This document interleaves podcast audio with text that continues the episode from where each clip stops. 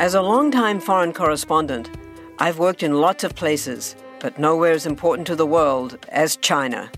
I'm Jane Perlez, former Beijing bureau chief for the New York Times. Join me on my new podcast, Face Off US versus China, where I'll take you behind the scenes in the tumultuous US China relationship. Find Face Off wherever you get your podcasts.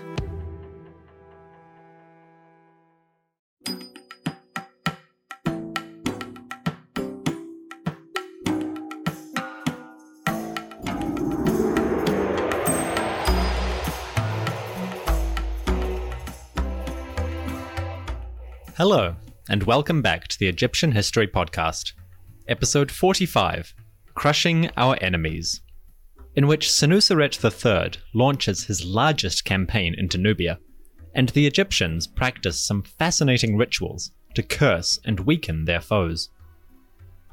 This episode is sponsored by Scott from Denver. Thank you, Scott, for your support. As always, wherever you may be listening, please enjoy the show.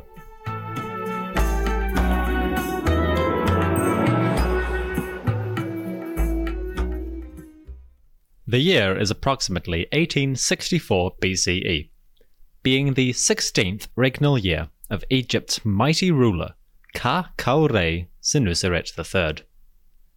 The country is peaceful, its neighbors are quiet, and the daily rhythm of farming, crafting, building, and burying is continuing serenely, as it has for countless years. At least, that is how it was progressing for the Egyptians. For those on their southern border, the Nubians, life was once again about to get dramatic and horrifying. In his 16th year on the throne, Kakaure launched another campaign into Nubia, which he recorded in detail on a stone stela, which survives today and was erected at the town of Semna. Quote, Year 16, third month of the second season. His Majesty is making the southern boundary as far as Semna. I have made my boundary beyond that of my fathers. I have increased that which was bequeathed to me. I am a king who speaks and then does. That which my heart conceives is that which comes to pass by my hand. I am one who is eager to possess, not allowing a matter to sleep in his heart, attacking him who attacks me, since, if one is silent after attack, it strengthens the heart of the enemy. Valiance is eagerness. Cowardice is to slink back. He is truly craven who is repelled upon his own border. It is answering the Nubian which drives him back. When one is eager against him, he turns his back. But when one slinks back, he begins to be eager. But they are not a people of might. They are poor and broken in heart. My majesty has seen them, it is not an untruth. I captured their women. I carried off their subjects. I went forth to their wells and smote their bulls. I reaped their grain, and I set fire to it. I swear, as my Father lives for me, I speak in truth without a lie. Now, as for every successor of mine who shall maintain this boundary, which my majesty has made, he is my son. He is born to my majesty. The likeness of a son who is the champion of his father, who maintains the boundary of him who begat him. As for him who should relax this boundary, and shall not fight for it, he is not born to me. Historians are somewhat divided over the question of Egypt's southern boundary during the 12th dynasty. More specifically, they're divided about who established it. Some would argue that Senuseret I second king of the dynasty, created the Nubian Empire, and was responsible for the chain of fortresses that connected Elephantine to Semna. You will find this described in episode 37. That being said, some historians believe that the border was not created until the reign of Senuseret III, and that earlier campaigns in the region were grandiose raids rather than true conquest.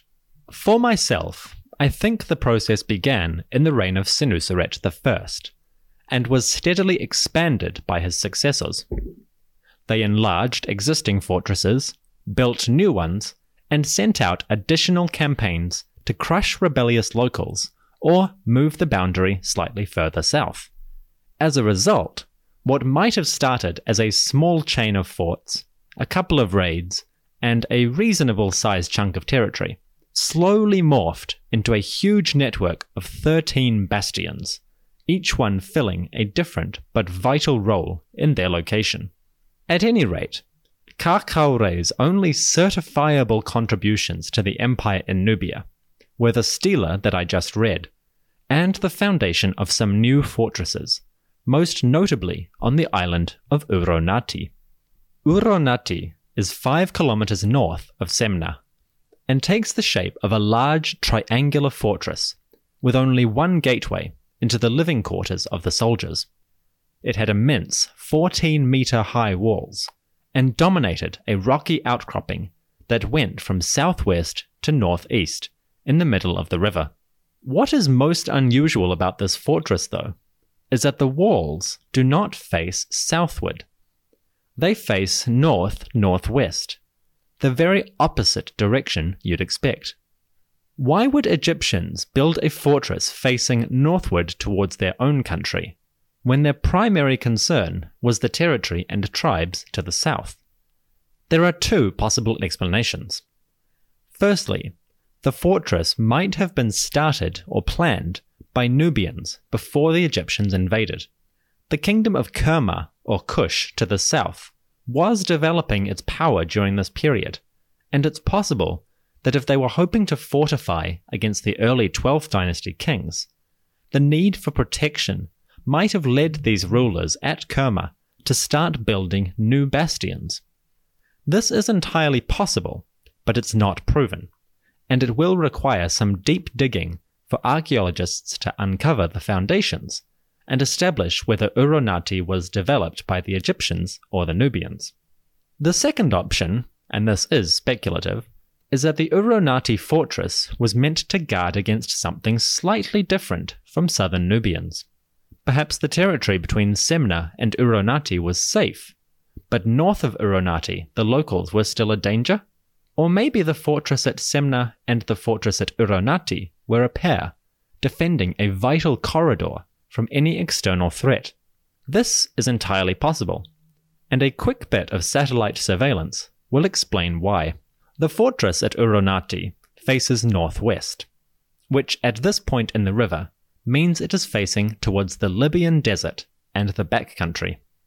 This country is, essentially, the eastern edge of the Sahara, and it has been the home of nomadic tribes since the earliest days of Nubian and Egyptian prehistory way back in our earliest episodes. This was the land that Harkhuf of the 6th dynasty travelled on behalf of his king Pepi II, and a land from which tribes were forever raiding the fertile lands of settled Nubia and Egypt.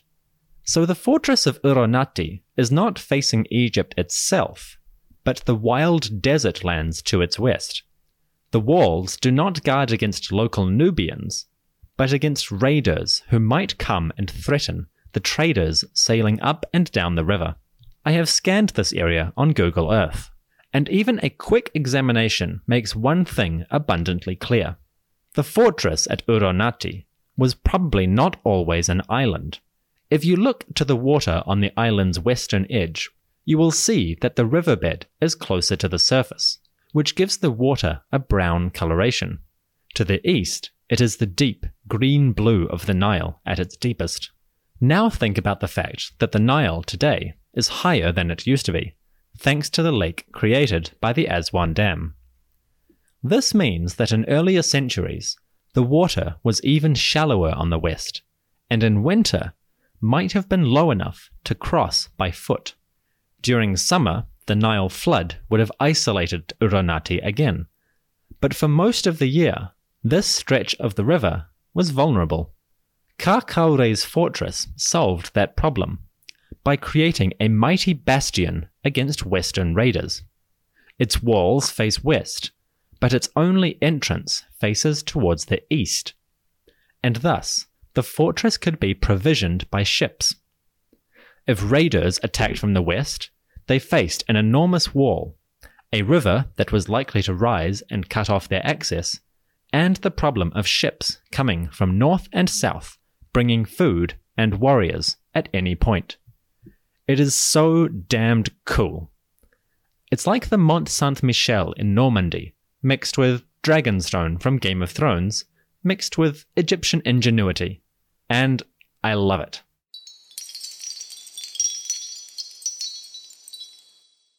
Kakaure's campaign in year 16 was not his last, but it was the last major step in the process of imperial expansion. The Middle Kingdom borders of Egypt did not go further south, although campaigns occasionally punched down into Kerman territory. Senuseret III fixed the border at Semna, ensured that the territory north of that town was fully pacified, commissioned a few new fortresses, and thus claimed credit for the so called conquest of Lower Nubia. But this process had probably begun as far back as Senuseret I, and been slowly ramping up in intensity until Kakau really set it in stone.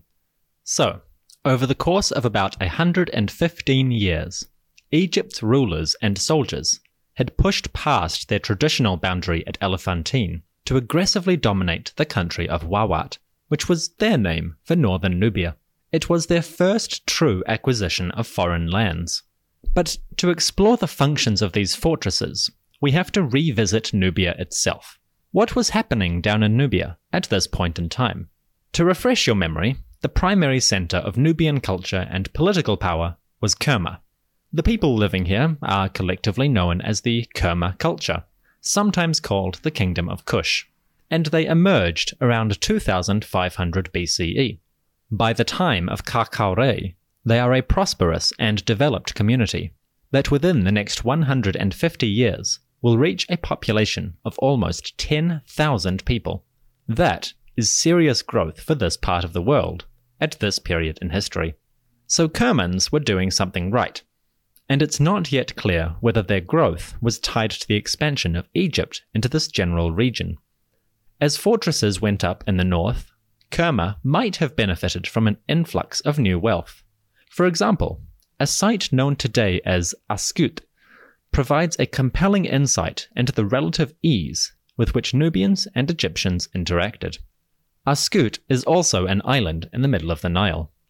It was easy to defend and well fortified, with thick mud brick walls surrounding a series of barracks, officers' quarters, and storage rooms. Archaeologist Stuart Tyson Smith of the University of California, Santa Barbara, suggests that Askut was used as a food depot it would serve as a collection point for foodstuffs in the region that could then be retrieved by or delivered to soldiers from the other 12 fortresses. Askut might also have served as something similar to a provincial prison. Stuart Tyson Smith has a theory based on small clay seals discovered in the fortress itself. The seals divide the fortress into three administrative departments, one of which was called the Kenneret. A kenneret was a type of institution used to manage forced labor, which was the standard punishment for minor criminals and those who tried to shirk their obligations in construction projects. The presence of a kenneret at Askut, Smith says, suggests that this particular fortress played a big role in providing forced labor for the gold mines and military patrols required in Lower Nubia. Chances are that a great deal of the gold used in Middle Kingdom coffins was sourced from locations and projects like these. It's not the nicest historical fact about Egypt, but there it is. Convict labourer made for good returns. Other fortresses in the area might have filled complementary functions. Semna, for instance, acted as a trade bastion and a guard against Nubian riverboats. You see, when Kakaure campaigned in Nubia during year 8 of his reign, he made specific instructions for the region of Semna and how it would govern the local territory. As part of this earlier campaign, the king had decreed that no Nubian ship or boat would travel north of the Semna fortress. Nubians themselves were allowed to trade north, but to do so, they would have to switch to an Egyptian boat, or sell their goods at Semna for shipping downstream. It's a very interesting example of early Egyptian attempts to control trade, which probably had very lucrative benefits for the Egyptian soldiers. By building their own riverboats, the soldiers could make a living taking Nubian traders north of Semna, and probably taking a cut of the profits. Did the king also take a cut of this trade? Well, this isn't clear, and I would hesitate to assume that his government was able to do so. The king resided at Itjtawy, approximately 900 kilometers to the north, or 600 miles as the crow flies. His ability to directly influence matters down in Semna was probably limited.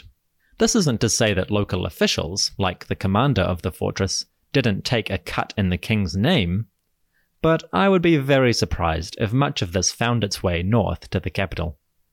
After all, the king was interested in three things above all gold, captives for building projects, and the enhancement of his personal glory through conquest.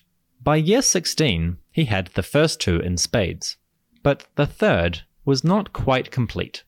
Sure, there was glory to be had in a victory over Nubians, but plenty of Egyptian kings had gone south for that particular purpose. If Kakaure wanted to truly excel, he had to go somewhere else.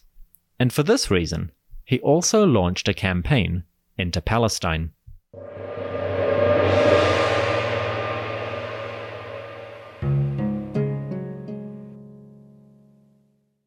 Was the Sphinx 10,000 years old? Were there serial killers in ancient Greece and Rome? What were the lives of transgender, intersex, and non binary people like in the ancient world? We're Jen. And Jenny. From Ancient History Fangirl. We tell you true stories and tall tales of the ancient world. Sometimes we do it tipsy. Sometimes we have amazing guests on our show historians like Barry Strauss, podcasters like Liv Albert, Mike Duncan, and authors like Joanne Harris and Ben Aaronovitch.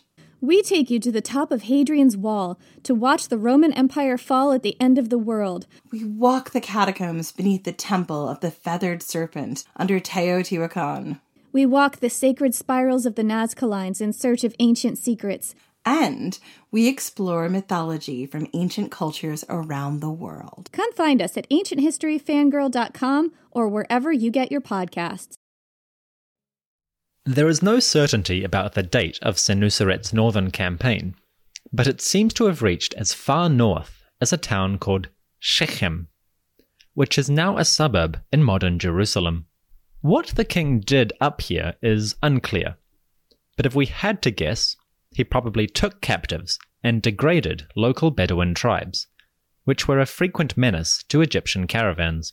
There wasn't much gold to be had in Palestine, although the treasures of Amenemhat II, back in episode 39, show how skilled the locals were at working with silver and copper.